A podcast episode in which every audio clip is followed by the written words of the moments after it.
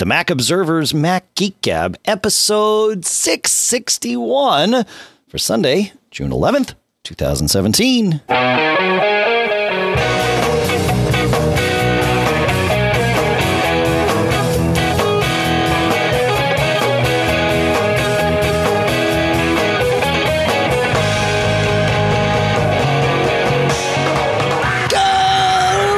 Folks, and welcome to the Mac Observer's Mac Geek Gab, the show where you send in your tips, questions, and cool stuff found. We share your tips and cool stuff found. We answer your questions. And the goal is, of course, for all of us to learn at least 4 new things. Count them. 1, 2, 3, and 4. You should keep count for yours at home because that's what we do. Sponsors for this episode include Barebones Software at barebones.com. And then, of course, all of our great WWDC coverage sponsors here and at TMO for this past week. And that's Riedel, SaneBox, Otherworld Computing, iMazing with iMazing Mini, and GigSky.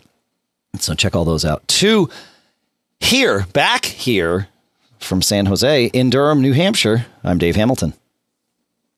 And here in Fairfield, Connecticut, hanging out with the boys of summer and girls. This is John F. Braun. You and Mr. Henley hanging out? Yeah, well, it's warming up here now. We got out of our, as you probably did, we snapped out of our dreary, rainy, yucky.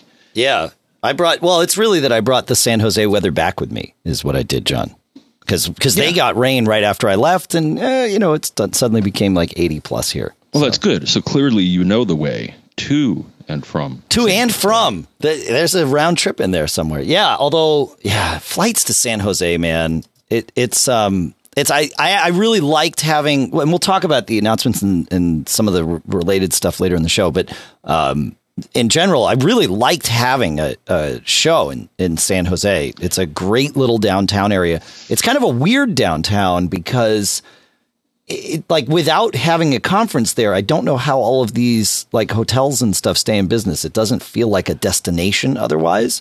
But because of that, it actually, in a sense, it sort of reminded me of Ontario, California, where there's literally nothing except like a convention center and some hotels. But that meant that anywhere you went, you ran into people from WWDC, whereas when it was in San Francisco, things were so, I mean, it's a major city, so there were many other things going on, of course, in San Francisco. With San Jose, it felt like the, 6,000 people that were there for WWDC, and then another probably 3,000 or 4,000 on top of that for just to be in town for AltConf and layers and things like that.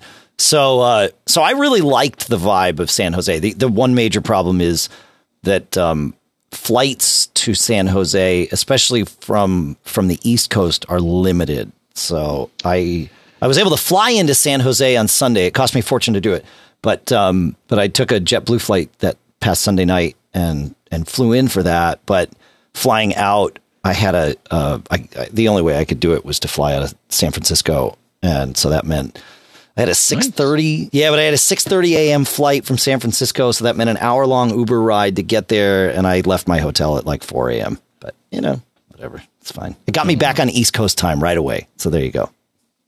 Yeah, I was there once years ago for an RSA conference, and the same reflection. It's certainly not the same venue in that there's limited things that I was able to find to do. Yeah, yeah. It's not really a problem in San Francisco, but yeah. But you're back.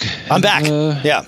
So let's dive into the show, and then once we get our footing here, we'll talk a little bit about all the events of Apple and such this week. But let's start with Rico, because Rico has a quick tip for us. Rico says, I learned something new while listening to Federico Vitici's Canvas podcast. He says, you can drag and drop icons in the share sheet in iOS by simply tapping and holding them. I thought it was only via the menu that you had to scroll all the way to on the right to reorder, but you can reorder things in the share sheet just by tapping and dragging, or tapping and holding and dragging. Pretty good tip. I had no idea about that. That's the, there you go. One check. Ding, ding. The share sheet. What is the share sheet? I think pretty much everybody knows what the share sheet is, but when you go in iOS and you hit the little share button, which is the box with the up arrow, that's the share sheet. So there you go. Okay. Arrange things there. Thanks for the reminder. You bet, man.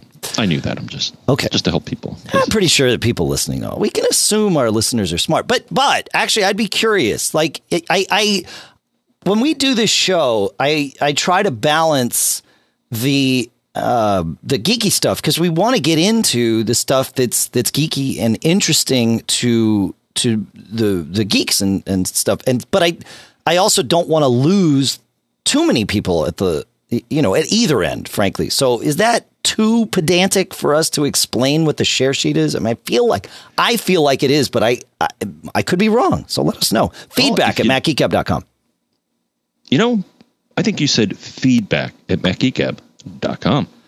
Feedback at MacGeekab.com. That is correct. All right. Patrick with a cool stuff found. Patrick says, a few shows ago, someone was looking to replace one key press with another. You have a solution that was built into macOS with keyboard shortcuts, but I wanted to point out Karabiner-Elements, and we'll put a link to that in the show notes, of course. He says this started out as a focused utility doing one or two things, but now it is extremely powerful. He says, I've been using variants of this for years to change the option key into an enter key on a MacBook Pro, and it has now been moved to the Sierra compatible version has been moved to a GitHub repo, but there you go. So there you go. That's it. Cool stuff. Found. Check. Right. Karabiner-Elements. Sure. Yes, sir. Okay. All right. Getting the tips out of the way. Time to take us to Andrew, John? Certainly. So, Andrew, who maybe we'll see later this week, I wonder gallivanting about Manhattan, or not. Andrew first says that we rock, and no, Andrew, you rock. Well, we all rock, except for that one person. They kind of still got to work on it. But, I learned so much each episode. I have a quick tip and a question. A friend recently showed me that I could save quite a bit of info about my Mac under the Apple menu about this Mac. Then click on System Report towards the bottom of that page, and then choose File, Save. And a SPX file will be created with all the info listed, which I believe can be opened on most Macs. Yes. And I think you can also export it as just a plain text file. And it's an exhaustive list of everything that your Mac can do and things that are installed on your Mac applications. It's really good. But it can be helpful in selling the computer. I would agree. It'll help a person understand the capabilities, especially if you've customized it. Or when having it serviced. Yes. So create one of those every now and then. Just for your own sanity. It's not a bad idea. Yeah, I like that. I mean, it may help you determine if something's malfunctioning because you can look at an old report and see, oh, hey, that's not there anymore. That changed. Yeah. So, yeah, that's interesting, right? I mean, it's like getting your your lab results every couple of years from your doctor. You just you got a baseline and go from there. Huh. I wonder if there's a way if you could take two and compare them. Delta. You may have to. I think it's just an XML or text file. If it's just an XML file, something like BBEdit from actually today's episode sponsor from Barebones would do that. So, yes.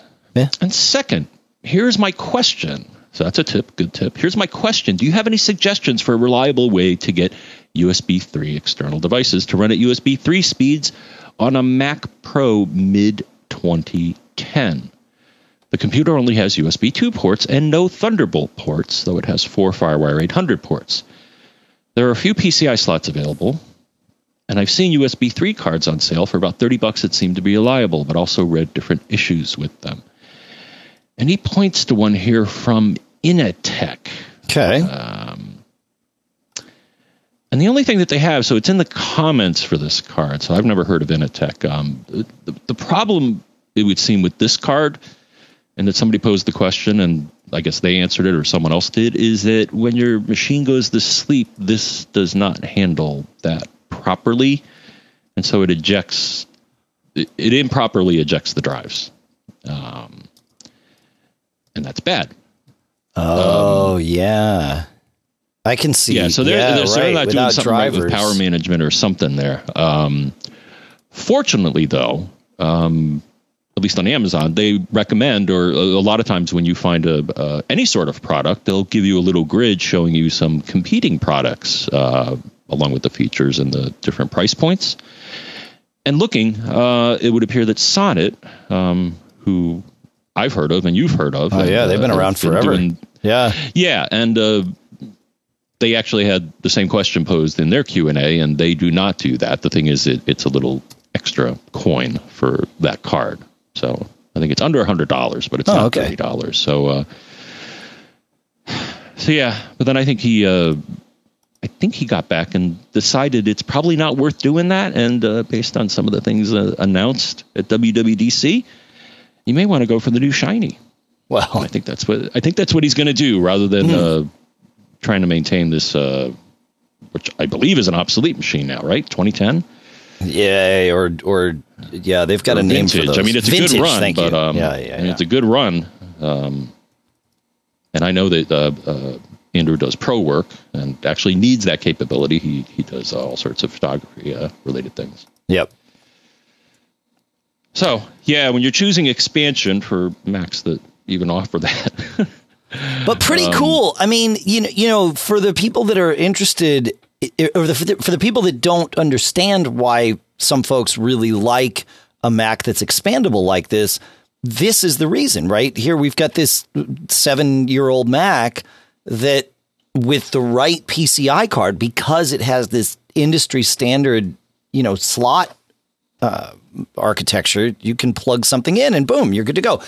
The beauty, though, is that Thunderbolt, and I mean all of them, Thunderbolt 1, 2, and 3, offer this type of expandability without needing PCI slots. I mean, there is some latency issues with Thunderbolt as compared to PCI stuff, and that actually, with like the new external GPUs, I was talking to some folks from I don't know what company they work for, but they were telling me that the new external GPUs, things work great if you offload everything to the GPU and just send commands to it. Like games are generally pretty good because they load all their textures and everything onto the GPU, and then they're just sending commands to switch, right? So the latency on that's not so bad.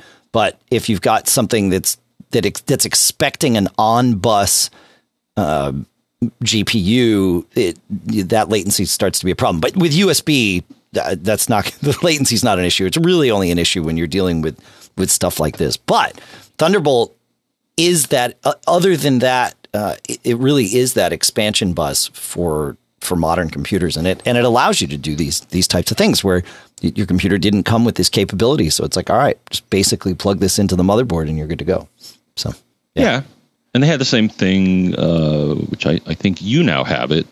My old MacBook Pro 2008, I believe it was, had a, I think it was a card bus, they called it. Right, very right. Similar. It was an expansion interface or expansion bus for, allow you to enhance that machine. And I think I did have a faster USB card at one point, so.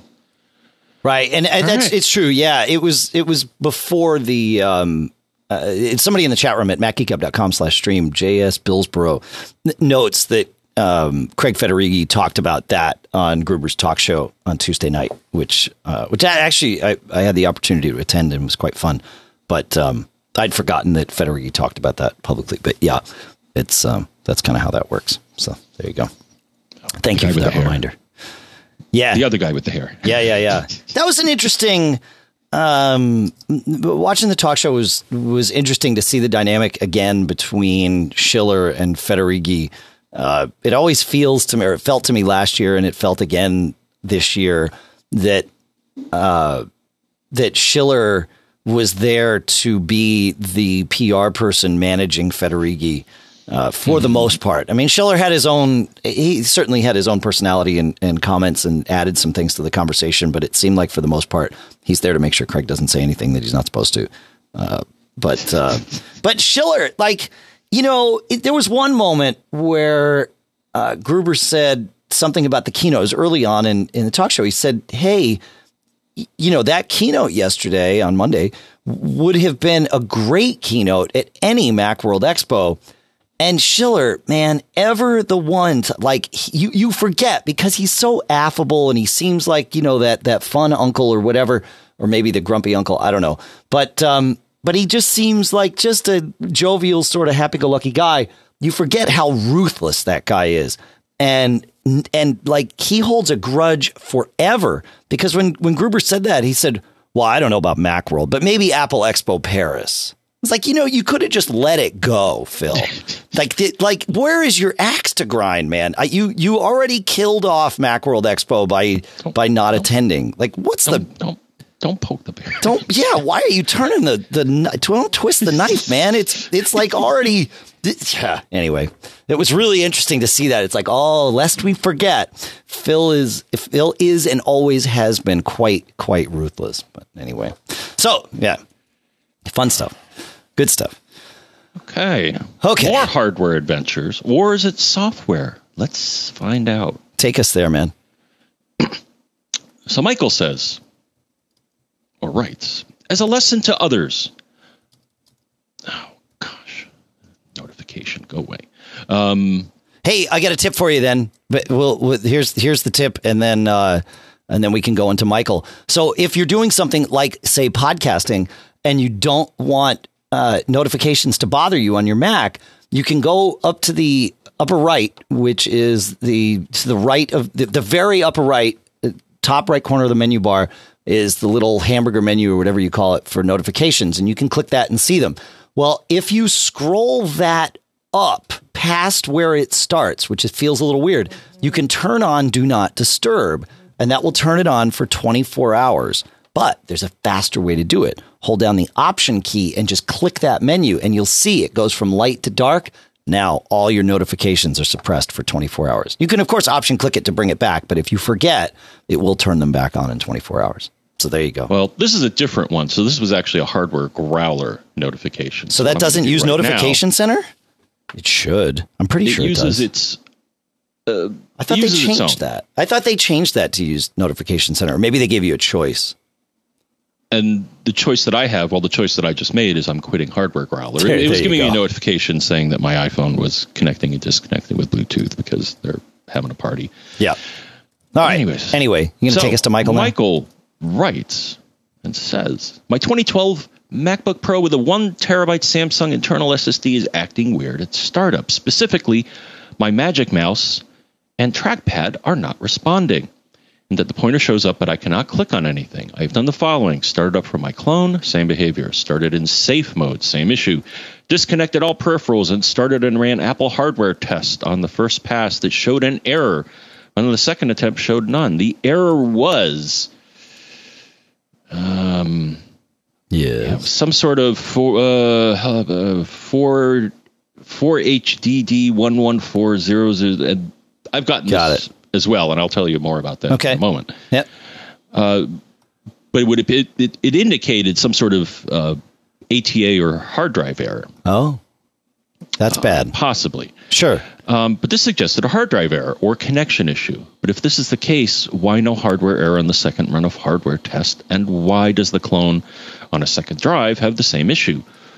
Also, I remember you saying when an SSD dies, it dies in a spectacular fashion. I reset the PRAM and SMC, no dice again. I was able to put in my login password, ran disutility, ran it, and it found no issues. Then out came the big guns.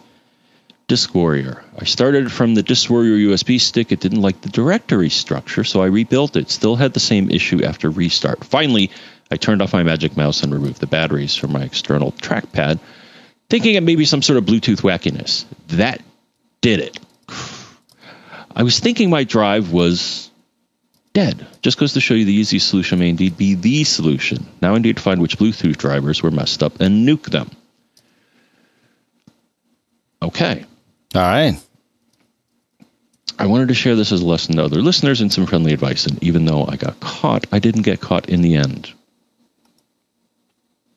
All right. So thank you for sharing that story. The only thing I will share, Dave, is that at one point, so hardware test, it's, I don't know. I don't trust it. I'll tell you why I don't trust it. Because they have an article that I found that's archived, and it basically says, if you get this error, ignore it. It's lying. Oh, nice. Because I ran hardware test one time thinking I had a hardware issue, and I got this error, and I'm like, oh my gosh, yeah, it's an ETA error, which is the bus for communicating with many things, and I'm like, wow, that's not good. So just wanted to share that with him. So thank you for sharing, and thank me for sharing. So that's it. There's no issue. It's all good. If we trust this this Apple archived article, which I think in this case we probably should. Mm-hmm. Okay. All right. Well, there you go then. So that's how it goes. All right. You want to take us to Gary then, John? Let's see. Yeah, Gary has an interesting one, and we may need people's help on this one. Okay. So Gary says, I recently switched all the security software on my devices to Kaspersky. Yeah. Kaspersky. Is that Russian? Sounds Russian. Yeah. Hmm. Yeah. In the wake of the WannaCry disaster, their software is working great on all my devices, but for some reason on my iPhone 7 with iOS 10.3.2, when I do the initial setup, a window pops up with the following message. Device is jailbroken. Using Touch ID may be insecure on this device. I can assure you that none of my iOS devices are jailbroken. Why is this app giving a false warning? This is going to scare a lot of people. I recently restored my iPhone, Mac, and Apple Watch to do performance and other issues. Before the restoration, I got the same warning when I installed the app the first time. So I chalked it up to an unstable installation of iOS and possibly corrupted files, but I see this again on a fresh and clean device, and it's not funny. I agree. My expert analysis, Dave, is it's a bug in their software. Right? Huh. Yeah. I mean, the thing is, I don't know if they tested it necessarily with every release of iOS or every piece of hardware. I mean, you should, when you develop a software, to test it out with as many combinations as is reasonable. And we've seen what happens when that doesn't go right, in that Apple releases an update and it bricks your device. Right. Yeah. No, I have seen this with when you move major operating systems, or you actually when you run betas of any kind. I've seen some software say, "Whoa, this must be jailbroken," because it's seeing something it's never seen before. When in fact, it's like, well, yeah, but it's normal. So yeah, I guess if your iOS, whatever app it is, hasn't been updated recently, it's possible, if they're being really particular about stuff, that you would get this warning. But man, that's, I mean, I guess for something like Kaspersky, it's par for the course that they might be looking at a lot of different metrics. But yeah, I mean, I think you're right. I think they're getting it wrong in this one. Yeah, because I mean, 10.3.2 is fairly, it came out, a couple of weeks ago, I guess, right? Yeah, that's right. Yeah. So they may have just updated it. And it's possible you've forgotten that you're on the public beta track or a developer beta track, right? Because that stuff's really easy to do now. You just install the profile on your device, and then updates show up for you. And if you're not, if you're just installing them or whatever, you might not even notice or remember that you're on the public, or one of the beta tracks. So, and that's certainly possible that would cause an issue with software. Mm-hmm. I mean, that's sort of the point. That's why they have these beta tracks, so developers can get their hands on this stuff and really make it work. So now, the one thing I want to add, Dave, is that there is another piece of software that claims to tell you your, jailbreak status on your iOS device. Yeah. Because I saw this recently, Dave, and it's our pal, and I'm loving it so far, iMazing Mini. Oh. Has a little, so right now, they have an info button next to your device. So it says a few things. So yeah. It's telling me iPhone 7, blah, blah, but then it has a little info button. There must be like 100 pieces of data here. Things that I didn't even know about the phone. But one of them, you know, it tells you the processor, all sorts of things. But one flag it has is jailbroken. And for my phone, because I'm not into the jailbreak thing, it says no. So I'd be curious if he gets the same result, because you can you can get that software now, or the latest beta. Maybe see if it also thinks it's jailbroken. I'd be curious. So yeah, iMazing Mini, we mentioned it briefly last week in the show. It is freely available, free forever, backup software for your iPhone, or in your iPad, any of your iOS devices. The cool part is that it's like Time Machine for your iPhone. It takes your existing backup and converts it to its own database format. Actually, it's an SQLite or an SQLite database format. So it's a very common standard database. But the beauty of that is that once you have your backups in there, it can incrementally add to them and let you go back in time to extract a backup from any point you like. So, and it'll do it wired or wirelessly, and you can set what times of day it's going to back up and what the minimum battery level on your device should be, both your phone and your Mac. So this is really, it's awesome, and it's going to be free forever. There is no catch. In fact, what they told me when I saw them this week in San Jose was, you know, their hope is that people will download iMazing Mini, like it, become interested in iMazing, which lets you manage more and other aspects of your iOS device, and of course you buy it. So great stuff. Pretty cool. Yeah. And yes, iCloud backups are able to run as well. They work in parallel. No problems there. Yeah. Yeah. What rocked my world is the first time it did it, I got a notification and it said, yeah, I just completed a backup of your phone. The cool thing is that it did it over, as you point out, Wi-Fi. I'm like, dude, that's really neat. Yep. And the other thing it can do is notify you if your battery falls below a certain level. It's done that for me as well. I said, I'm looking at my Mac, and it's like, yeah, your phone's dying. You may want to get it to a charger. Yeah. Yeah. Yeah, that's true. It'll just tell you if you're sitting at your desk, hey, your phone's dying. Yeah, exactly. Cool. All right. While we're on the subject of great stuff and great companies, I do want to talk about our sponsor this week, which is Barebones. At Barebones, or Barebones Software at barebones.com. I mentioned it earlier. BBEdit is not only always top of mind for me, but is always running on my Mac. It's one of the first apps I put into my dock because it does so many things. Like we were talking about before, you know, it'll compare files, and it'll compare text files of any format, and XML fits totally fine there. And it's really cool because it'll show you not only the lines that are different, but then also you can navigate to the lines and it'll show you the text in the lines that's different. So very, very granular and just really easy to use.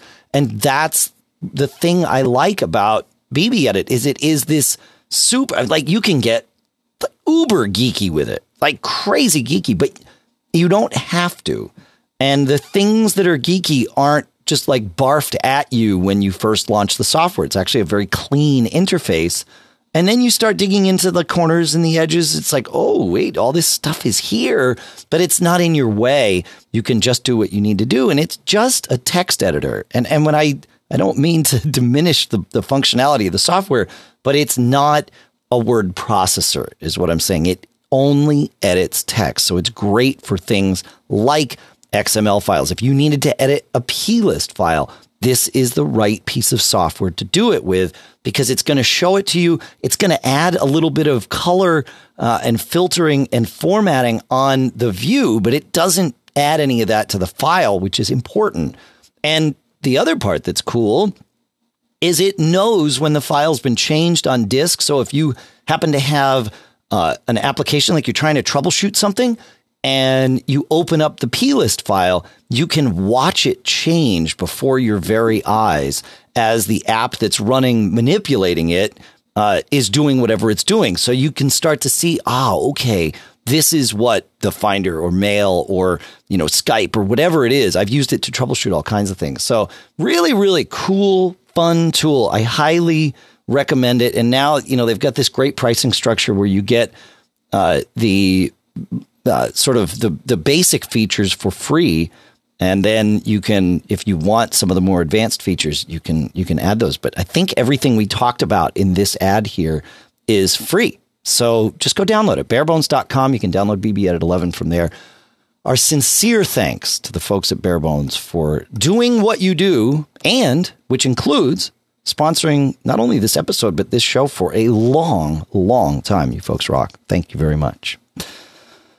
All right, John. Let's see. Where are we at here? I got to get us to... Oh, yeah. We have another tip from a mystery person, I believe. So I will find the tip, but it's not... The tip isn't all that mysterious. It's just from a mystery person. In regards to Danny's text replacement problem in the most recent show, here is the fix. This is how you get it to resync your text replacements, at least according to whomever this little birdie is. You must turn off the predictive text tab and iCloud Drive first, then reboot your phone, then turn to predictive text back and iCloud Drive back on. So go to settings, then general, then keyboards, then turn off predictive text. If you do not see the predictive text tab or just the word predictive, it may be because you have installed some kind of third-party keyboard. Remove any third-party keyboard because you can always add them back after things are back to normal and syncing. Then you must also turn off iCloud Drive in settings under iCloud, which now is at the top, kind of under your account name. Now reboot your phone and turn predictive text and iCloud back on in those same places. Give it a few seconds for everything to sync up, and it should work. This person says, guess what? I had the same problem this week where both my 17-inch and my 13-inch MacBooks Pro would sync together, but not with my phone. But one of my friends had asked me if I had any third-party keyboards installed because I couldn't find the predictive text tab. So I said, yes, I did this, uninstalled them, and everything worked. So thank you so much for that. That's that predictive text thing. That makes sense because it's using all of that stuff too. The predictive text definitely feeds off of, in part, your text substitution stuff. So I can see where having that turned on might get in the way of syncing happening if something's not quite right. So thank you. Good stuff. Any thoughts on that before we move on here, John? Moving on. All right. So for those of you that have been following the thread about building a new home and or doing expansions, it is that time of year. And in show 657, we talked about some hints. Mike says, I'm just listening to show 657. And you gave all great advice about what type of wiring to add to a home. But I'd like to add one thing.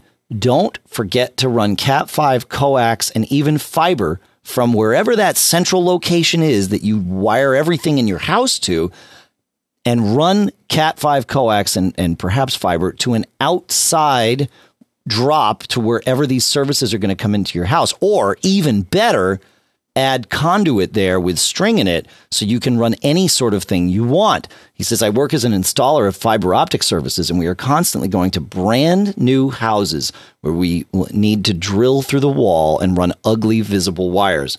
Often we get sent away for this very reason. And my dad's actually in the process of building a house now, and I called him as soon as Mike's email came in. I'm like, oh, Dad, you got to know. And he said, you know what? The builders said that as a default feature of the house, you know, in this neighborhood or development or whatever it is, they run conduit from the drop point on the house down to the basement where you would want to have this stuff. So, so there you go. Good advice, Mike. Thank you for sharing that. It's, it would suck to do all that work, wire every room. Everything's great. Put up the walls, put up the siding, and then have to drill through it because you didn't think about getting inside to outside. So crazy stuff. All right. And then we have a comment an audio comment from listener Andrew. He uses the product TuneIn here, but that's actually unrelated. This is about any apps. I think we had a listener with the MLB app and perhaps something else that was auto rewinding seemingly mysteriously. And so Andrew ran into this too and found the reason and perhaps the solution. And good day, John, and good day, Dave. It's Andrew here in Bellingen in Australia, somewhere between Sydney and Brisbane. Hey, just responding to one of the listeners who got caught the other week with TuneIn and how it plays along, then rewinds after about 5 minutes to about 1 minute, then it plays for another 5, then rewinds for 1. I had a similar experience, and what I found was that was occurring when the iPhone with TuneIn was jumping on and off 3G or 4G and my home Wi-Fi. So if I were to drive home and come onto my home Wi-Fi system after being on 3G or 4G, it would kind of freak out a little bit and say, what network am I on? I can't work this out. I need to re-authenticate. So let me rewind for 1 minute and then play and catch up again. So maybe your listener has a problem with the iPhone jumping on and off his home or work or wherever Wi-Fi system and 4G, or it could just be a natural thing, or a weak 3G, 4G signal, or a weak Wi-Fi signal, or something like that. Anyway, that should help him out and others out like me who have suffered this problem before. And I think the only advice is to get over it. See you guys. Bye. Thanks, Andrew. Yeah. Or, you know, turn off the auto join new Wi-Fi networks or something. I notice when, I don't notice it when I'm driving because I really am pretty good and don't look at my phone while I'm driving. But I certainly notice when I'm in a car as a passenger, if I'm messing around on my phone, there are spots where, I'll stop at a stoplight, especially in a downtown area or some, the car will be stopped at a stoplight. And I'll notice my phone thinking it has joined some Wi-Fi network, because somebody's got their Xfinity network and it's a business or even a house close to the street. It's close enough to broadcast that into the car. But then, of course, as the car takes off and is now, moving at whatever, 30 miles an hour away from the house, the phone takes a while to give up on that Wi-Fi signal, especially if it has an active network connection in progress. So, perhaps just turning off Wi-Fi when you drive or, the folks at Apple say that whole decision about which network to use is based on a lot of predictive stuff. It might not be so simple. But anyway, there you go. Thanks, Andrew. I'm going to predict that I have something to add here, Dave. Predict away, my friend. So I'm with Optimum. Okay. And like many internet providers, they may offer Wi-Fi service in your area as well, and they absolutely do that in my area. But I found something new and exciting, Dave. So I started noticing. So the what they're called now is it's Optimum Wi-Fi. Duh. All right. So I have that set up on my list of things to connect to when I'm out and about. But it's open. It's not encrypted. Probably want to use a VPN to take care of that because people could potentially see my traffic. But then I noticed that there is another one in the neighborhood alongside it called Optimum Online _Passpoint. And it has a little lock next to it. And I was like, that's interesting. And all of a sudden I got an email from Optimum and they're like, hey, check this out. We got something new for you. Oh. It's basically WPA to Enterprise. Right. So this is what Comcast has been doing for a while, right? Where you get a profile from them that uses your, or do you just use your normal Opt Online login and password? Yeah. So it's a little different. So what you do, you got to register the MAC address of your device with them. Yep. Which I had already done, and that allowed me to log in, automatically if the device, rather than asking for credentials, it'll just let you in. But then it'll prompt you now. So this is the additional security. But now, being WPA to Enterprise, it prompts me for my username and password for my Optimum account. But not only does it do that, and then I guess it stores that information away, but not only does it do that, it then presents you. It says, hey, here's a certificate from the guys you're connecting to. Do you trust them? And you do one-time authorization, and then everything's cool. So what that cert is, it's not just a cert, it's a profile, right? Most likely. And then that profile includes the information for how to connect to that network. I don't see an additional profile. So I think they're doing it in a different way. Okay. But you have to say, yes, I trust the certificate, and then you don't get prompted again. Yeah. Right. So it's one. I think it's a different way of deploying WPA to enterprise. It is. Yeah.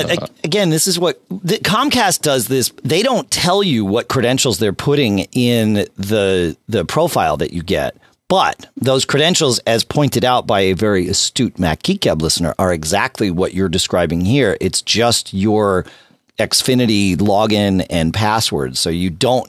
The problem with the Comcast profile is it has the secure one, the WPA2 Enterprise. And really the only difference from a user standpoint between WPA2 Personal and WPA2 Enterprise is that Enterprise has username and password, and WPA2 Personal just has password in terms of what you have to enter as a user. So single password for everybody in the house, WPA2 Personal.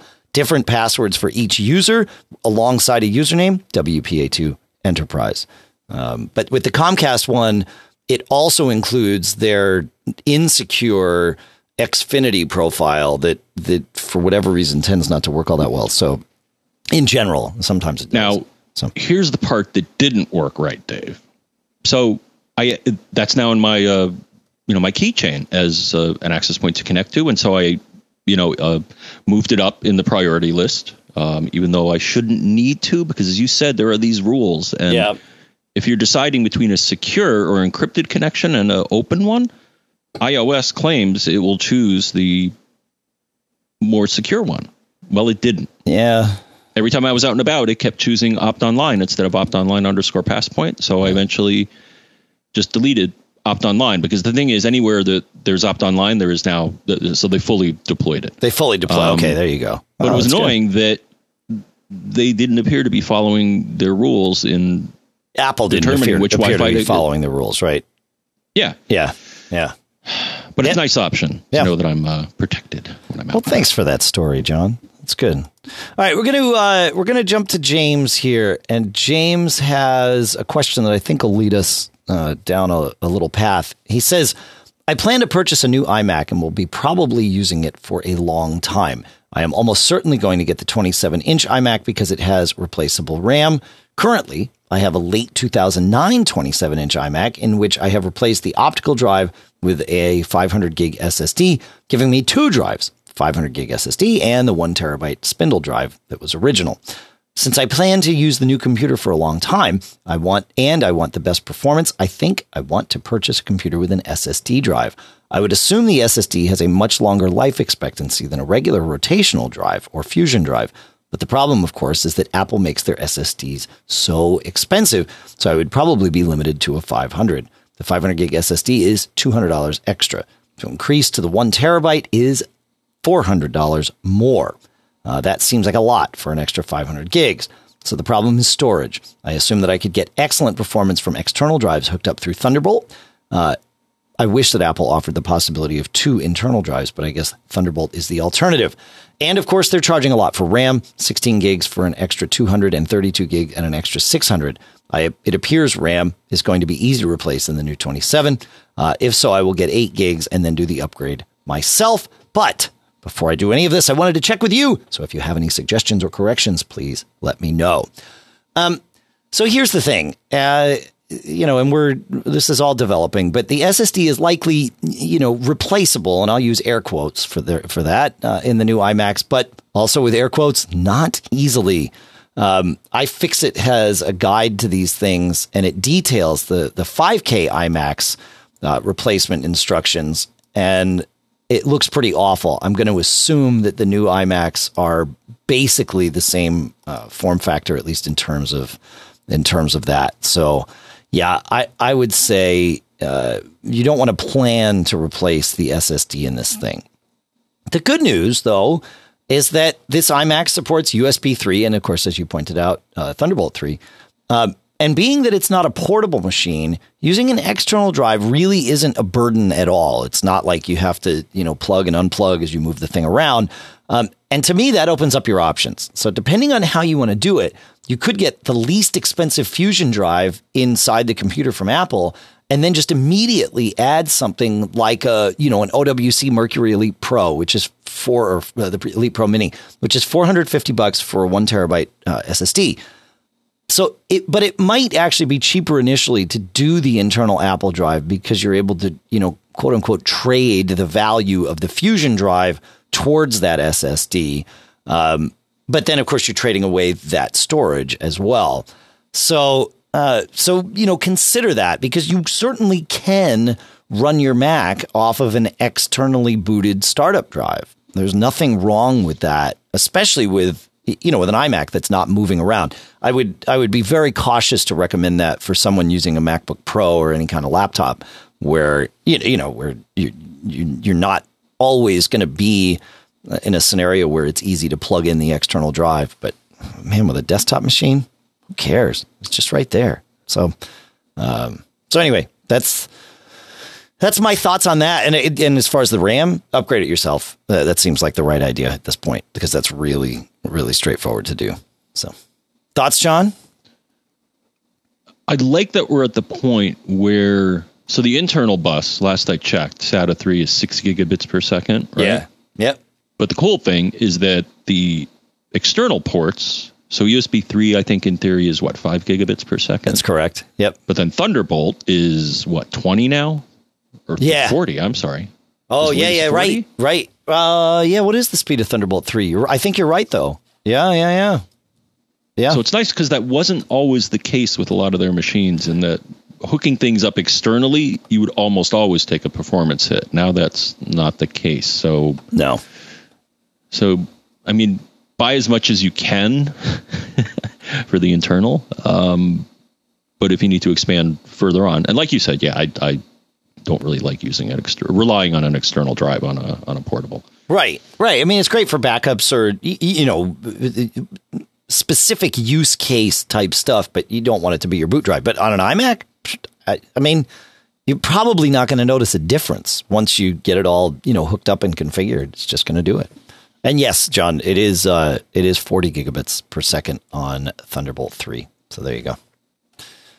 And speaking of fast ports, Dave. Yeah. I do believe that a machine that they just announced now has a 10 gigabit Ethernet. Yeah, so that new iMac Pro, right? Yeah. That looks. Oh, I was drooling. I mean, I think it's $5,000 starting. But. Yeah, if you're going to buy an iMac Pro, you're not going to spend $5,000. You're going to spend more than that, I would think. I think that was the base price. That's right. For like the very basic, but the specs for that thing. Yeah, it's crazy. In addition, I mean, that caught my eye. I'm like, 10 gigabit, because you can get that now. Yeah. But it's not something that's really in consumer. Well, that's not a consumer. It's not a consumer thing. Machine. Right. Yeah. You're going to want to be able to move data around, you know, to your NAS drive or whatever. So, yeah. But that space gray, you know, on the iMac itself, it's fine. That keyboard and mouse, though, and trackpad, right? Space gray looks awesome. That was the thing that seemed to catch everybody's eye. And later in the week, I was speaking with another little birdie, and I don't know what company they work for, but we were talking about how great that looked. And I was informed that, at least in this person's belief, that keyboard was a one-off mock-up. It was a keyboard, and it worked. I mean, people were typing on it, but that is not what the production keyboard is going to look like. And the reason that they did this, you know, sort of one-off mock-up keyboard was so that they could show space gray without showing the touch bar on the keyboard. So that would be very interesting if we finally see an external keyboard with a touch bar, because now effectively that becomes an iOS device connected to your Mac, right? I mean, that's what the touch bar effectively is, you know, a programmable thing. So. Very, very interesting. So I'm looking forward to seeing how that develops. I think Apple will need to announce the specs and pricing of the Mac Pro before they put that iMac Pro on sale, because if they don't, I don't think anybody's going to buy the iMac Pro knowing that, you know, this Mac Pro is around the corner. So I think, I'm sure Apple knows this, and they've got their plans in place to kind of show people what that Mac Pro is going to be before that iMac Pro is available. But it's pretty cool. Fun stuff. Anything else from the keynote grab your attention, Mr. Braun, there? Or not just the keynote, but any announcements last week?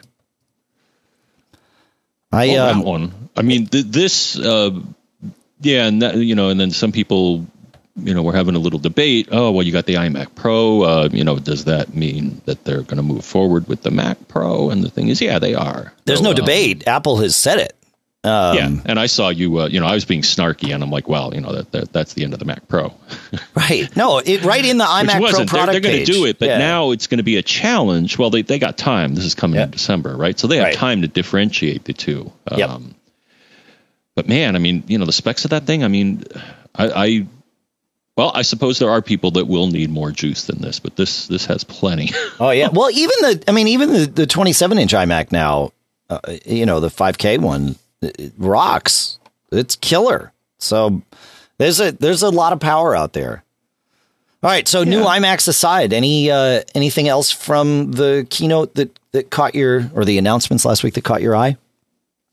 I mean, in general, you know, iOS, it looks like they're adding more features to make it more productive, to make it a better replacement for a computer, was my impression. Have you installed the beta on anything yet? No. Okay, so I have it. I have it on my iPhone. I brought my spare iPhone. You know, we always keep a spare iPhone in the Hamilton household and generally travel with it. So that one right now is the SE from last year, and I brought that with me and installed iOS 11 on it while I was out there. And then when I got home, I installed iOS 11 on my sort of my main iPad mini, which is the iPad mini 4, which is my main iPad. I'm a mini kind of person. And so another time we'll have a conversation about how I'm sad that I'm going to have to go to a bigger iPad at some point. But because it doesn't seem like Apple's going to update these minis. But yeah, it's interesting that the new iPad features are amazingly stable. It's obvious that this is not, you know, this is not where things generally are in the beta process. It's usually really flaky, and there are parts of the OS that are flaky, to be expected. But the new stuff for the iPad is not. And again, I was told last week that this stuff, like the new control center and kind of the way that all works and that whole paradigm, was all supposed to roll out last year. They just couldn't get it finished in time. So this has been in development for if my sources are correct, this has been in development for a long time. It's not just for iOS 11. It's just like, well, we couldn't get it for iOS, you know, 10.3, like they did with 9.3, right? So it's like, all right, we'll make iOS 11, you know, the iPad will be a first-class citizen with the initial release on that, which is a good thing. I think it's great. But it's interesting. So a couple of tips for those of you that are running the beta or are going to be running the beta. If you want to quit apps on the iPad, it's very different now. You know, you used to double tap the home button and you would bring up the app switcher, which let you swipe apps up to shut them off or to, you know, to quit them. And that doesn't work anymore because it just brings up basically the control center. Not even basically, it does bring up the control center. The way you do it is you hold down on one of your apps, and then just like, it's like you getting into jiggly mode in Springboard, which is the front screen of the iPhone and iPad, where you'd move apps around or remove them. You do the same thing here. They don't jiggle, but the function is the same. You get the little X in the corner. So there's that. And John, I found a new feature, one that I've been looking for a long time in iOS 11. If you go to Settings and General, and scroll all the way to the bottom, there's Reset, which then brings up the submenu of all those things. But there's another thing right below Reset, John, Shutdown. So if you want to turn off your iPhone, which is really handy at times for troubleshooting, you don't have to like, you know, force it off. You can do it this way, which I thought was really interesting that they added this. You don't have to hold the button or do any of that crazy other stuff. It's just right there. Good to go. Pretty good, huh? Yeah. Yeah. Kind of like the Mac. Kind of like the Mac. Yeah, exactly. Yeah. I did like, so they also in iOS 11 announced some features that would make it less likely for you to be distracted by your shiny toy while you're operating a motor vehicle. Yeah. Yeah. Yeah. I tell you, I have seen so many occurrences. I mean, the only time that it, you know, is when I use Waze, which I know, you know, used to terrify you, but I've gotten better. Yeah. But I see so many times just going around town, people crossing the yellow line. Invariably, when I get closer to them or they get closer to me, they're screwing around with their phone. Yeah, so stop it. I have a theory, not a theory. I've done a lot of thinking about this, and you know, I'm totally with you that, I mean, it's not a debate. It's been proven that the phone, any kind of screen like that, it's a very immersive device, and that level of distraction is really bad when you're operating a motor vehicle.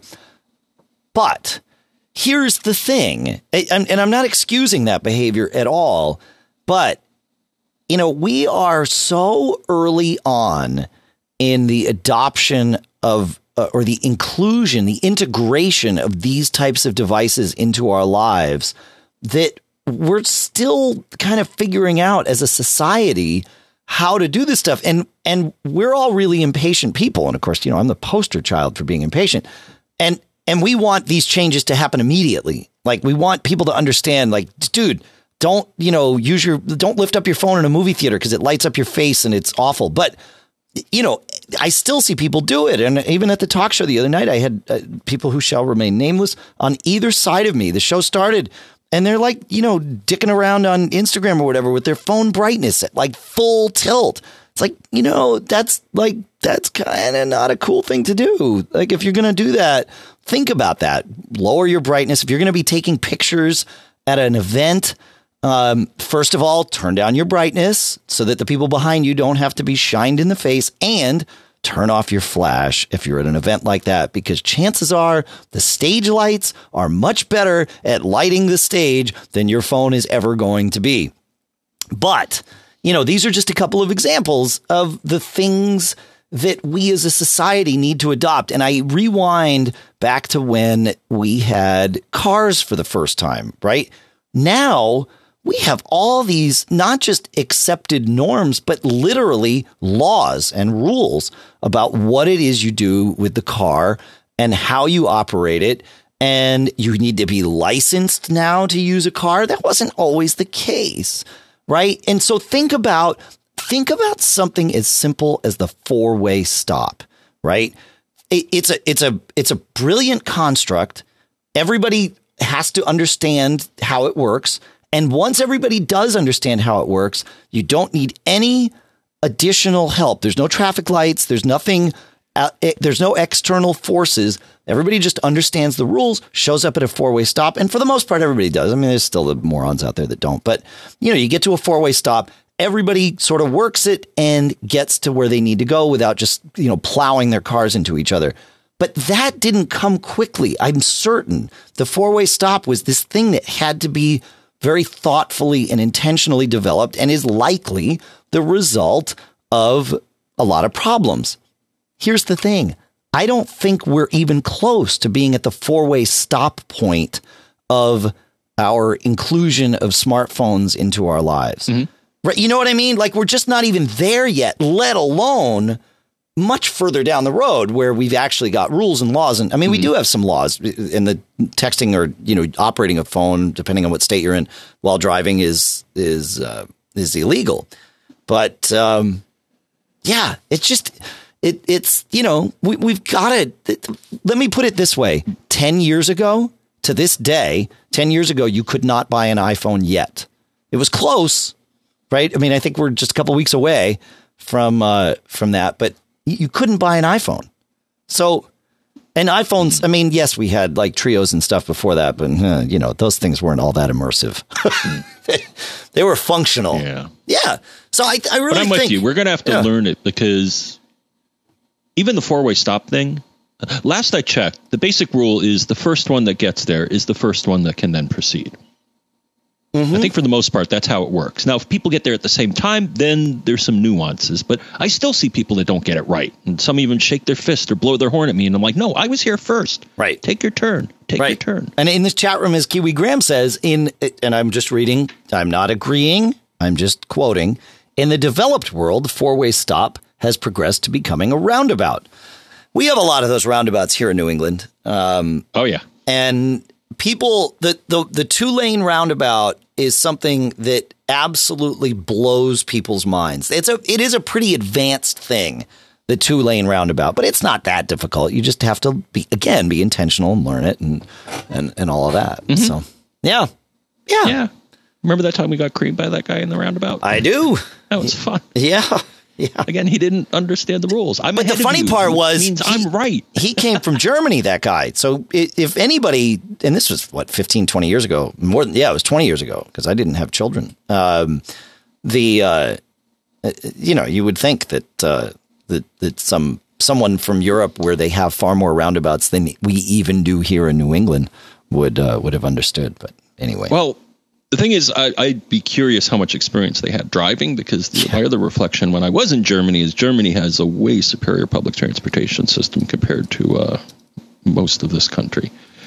So they may not have been behind the wheel for a while. There you go. And, well, it kind of showed, didn't it? Yeah, it sure did. All right. So anything else? I am running High Sierra on my MacBook Air. Now, my MacBook Air is long in the tooth. At least in terms of MacBook Airs, it's a 2011 11-inch MacBook Air. And Sierra had gotten to the point with Sierra where it's very difficult for this thing to function because of all the background tasks that Sierra wants to fire off all the time. Contact agent and calendar agent and an MD worker. I mean, and I know what all these things do, but it seems to want to fire them off when I want to use my processor. And it's like, no, it's cool. We'll use 100% of the CPU. No worries. And I've only been using it for, a few days, but it seems like that might have gotten a little better with High Sierra.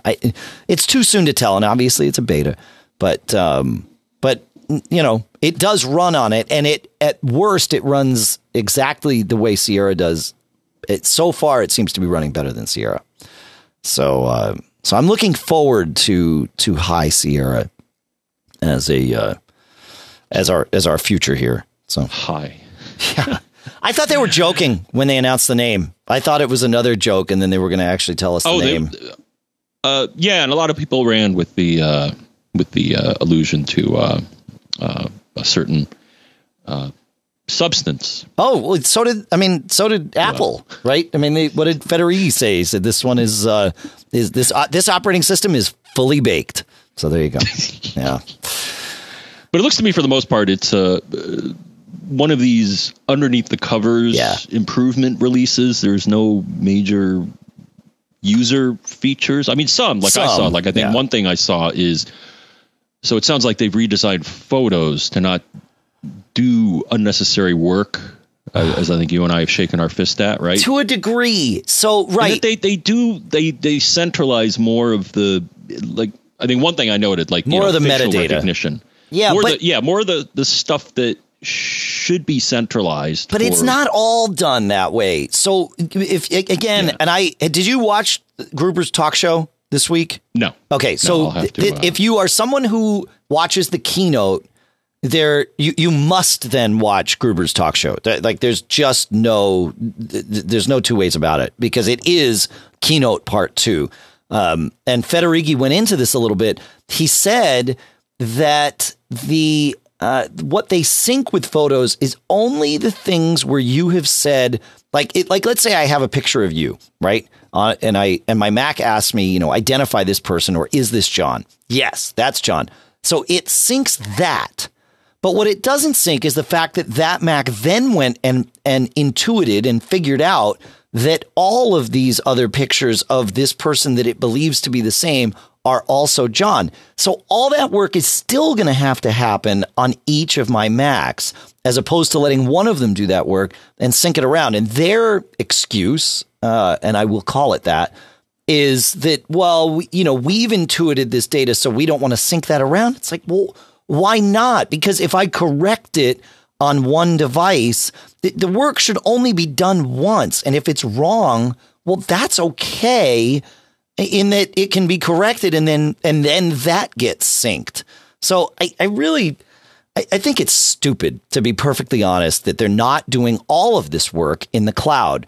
I get the secure that Apple is concerned about security. That's great. But this has nothing to do with that, because your photos are literally available to anyone who can log in as you on the web if they're in iCloud Photo Library. So security, this is not the concern. Right. This is just Apple not moving enough to the cloud, in my opinion. And I'm certain I'm right about that.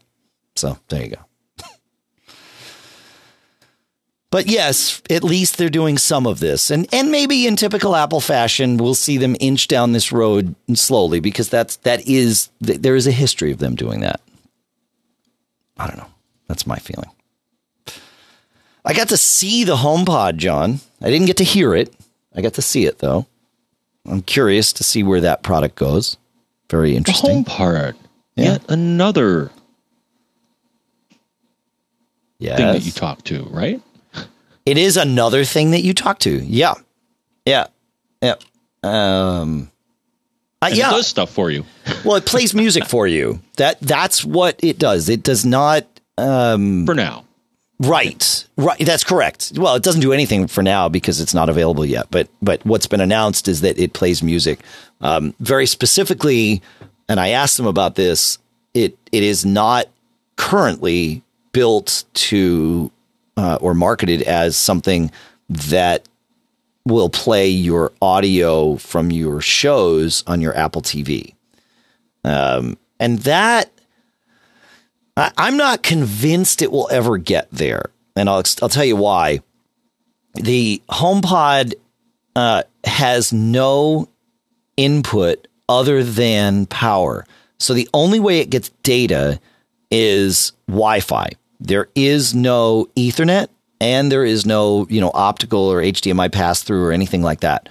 So that it's very difficult to do video and audio syncing anyway, right? I mean, especially on two separate devices, like that's just not a simple thing. It becomes much more difficult when you're trying to do video and audio syncing over wireless, especially over a shared wireless network, which I'm assuming is what this will use. So, and the shared wireless network just being the one in your home, although it's possible that like your Apple TV and your HomePod could build an ad hoc network between the two of them that eliminates a lot of the questions. But I don't see that particular device being great at playing TV audio. And Apple has not said that it will, but it seems very odd to me that they would come out with this thing that's really built for the living room and only make it a music player. So interesting. And Andy in the chat room says it's still just mono, though. That's not entirely true. There's two things. Number one, you can pair two HomePods together to truly have a stereo field. But even with just one, it's got 7 tweeters around the base of the thing aiming outward. And what they do with that is reflect sound off your walls to give you that wider stereo field, similar to what Sonos is doing with both the Play 5, the new Play 5, and the Play Bar and Play Bass. So I think from what some people did get to hear it, and from what they've said, it does do a job, and it seemed like a respectable job, but it certainly does a job of creating that stereo field. So there you go. Yeah. But, it'll be interesting to see. I'm frankly, you all know I'm a huge Sonos fan. I'm glad to see Apple entering this market because thus far, no one has really been able to compete with Sonos in terms of providing an easy-to-use music player that's truly a streaming music player in the home. And so I'm happy to see someone, especially Apple, stepping into this market. So I think that'll be really good for all of us that care about this kind of stuff. So anyway, there you go. Anything else while we're on this topic, John? No. Okay. All right. We've got a little bit of time here. Let's talk to Bobby, because this is one of those interesting things, and it might get a little geeky, and I kind of like this. Bobby says, Dave and John, I know the two of you have a lot going on, but I need to ask a question. I'm the mobile device specialist at a law firm with almost 200 attorneys to whom we provide an iPhone for each of them. Every 18 months, I upgrade every iPhone. And as you can imagine, when we use the 16 gig iPhones, backing up and restoring that many iPhones using iCloud was manageable and didn't put too much of a burden on our corporate wireless network. Now, with us purchasing 64 and 128 gig iPhones, the backup and restore of these many iPhones over our corporate wireless network is starting to put a strain on it. When I have my process going, I can kick out about 7 iPhone upgrades in one day. I'm now looking for a method to back up and restore 5 iPhones to a local computer, a Mac, at one time, saving our corporate wireless network from the strain. In a perfect world, I would like to find a method of connecting 3 or 4 iPhones to a Mac, processing the backup and restore.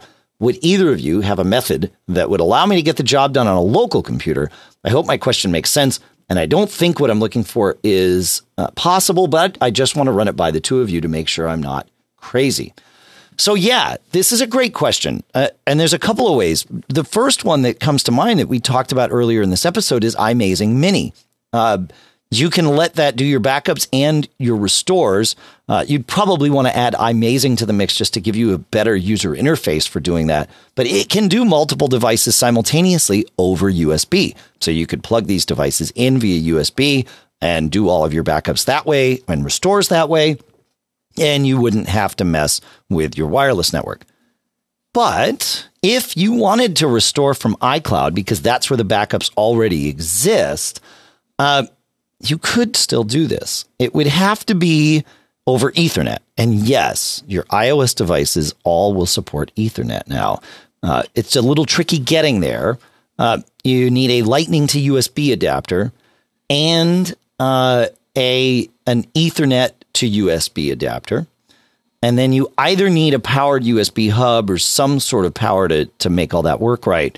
But that would preserve your iCloud centric workflow without having to use your wireless network. And there's a great article that describes this whole thing that we'll put a link to in the show notes. But use it either with an Ethernet switch or a powered USB hub or something like that to make it work. But, you know, one added benefit of doing setup over Ethernet is that you don't have to manually sign the device into your wireless network. And you can let that be configured with either your backup restore, or if you're using mobile device management, now you can send your profiles to these devices over Ethernet, and you still don't have to worry about MDM, manually typing in the Wi-Fi credentials. Not that that's a big burden or anything, but there you go. Oh, and actually, I have something to add. But John, do you have any that's tangentially related? But do you have anything related to this question to add, John? I was scratching my head over this. Now, the one problem is I only have one iOS device currently. Right. Actually, that's a lie, because I actually did try. Well, I have an Apple TV, which you can. Okay. And I did try to plug that and my iPhone into one computer and to see if it would see both of them, and it did. Sure, of course. What I was thinking was so the Apple TV has a USB port, but all the devices that we would like to manage here have Lightning. Does anybody make, or does it even make sense to think about something called a Lightning? I'll call it a Lightning hub. Does anybody make such a thing? Like a big rack that you can put. I thought someone made it maybe for a prior interface, but I thought there were companies that did this. You see where I'm going? Yeah, they just connect Lightning directly to a USB hub or something like that. Or it's a lightning hub, which you could then. I've only seen that for charging. I haven't seen it for anything else. But I mean, you've got lightning to USB, so you can go. I mean, you could put could just lightning to USB to all of your Macs, and then this would work fine. iMazing, I think, is going to be better than iTunes in terms of being able to back up and restore multiple devices simultaneously. But lightning to USB would do it. Yeah. Now, a cool thing, John. So I mentioned that I put iOS 11 on my sort of production iPad, the one that I use every day. And it worked fine. It was working great. Loved it. And then I decided to restart it, and it got stuck on the Apple logo, and there was no going past that. So I had to do a restore, and I did. I was going to do the iCloud restore, but as the thing came up, it asked me, as it does, do you want to log into your wireless network manually, or do you want to get the credentials from another iOS 11 device? And I thought, oh, I have my iPhone SE. That's an iOS 11 device. So it said, just bring it close to it. And I did. And the iPhone SE lit up and said, do you want to pass your, Wi-Fi credentials over to your iPad Mini 4? And I said, yes. And then it was just like the pairing of the Apple Watch. It had like this, starry thing on the screen. And it said, okay, grab your iPad, which had the camera lit up already. And hold that over and center this, moving starry thing in the circle. Again, exactly like the Apple Watch. And as soon as it paired the two devices, they shared credentials and everything worked, which is pretty cool. I think it's smart that Apple's doing that. So there you go. That's it's cool stuff that Apple's doing. I like it. But I think that's it, John. That's all we got time for today. In terms of time, I do want to thank every one of our Mac Geekab Premium contributors for this week. If you're interested in becoming a Mac Geekab Premium contributor, you can visit MacGeekab.com/premium or MacObserver.com/shop. And you can learn all about it there. You get access to our premium at MacGeekab.com email address and some other fun stuff, which we'll have some news about soon. But, I want to thank everybody that has contributed this week. So Harvey S. did a one-time contribution of $5.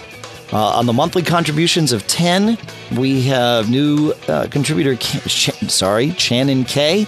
to thank. Also, Martin T., thank you. W. Abdullah B., thank you. Barry F., thank you. Doug L., thank you. Michael B., thank you. Mark R., thank you. James B., thank you. Ariel, thank you. John G, thank you. Paul M, thank you.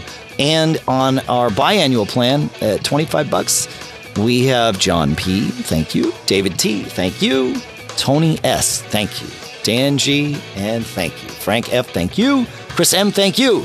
Michael M, thank you. Hamad A, thank you. Larry S, thank you. And Jim L, thank you as well. You all rock, all of you. Everybody that listens rocks. We really appreciate it, whether you're a premium subscriber or not. We appreciate you listening, sending in questions and tips and all of that stuff. It's really, really cool.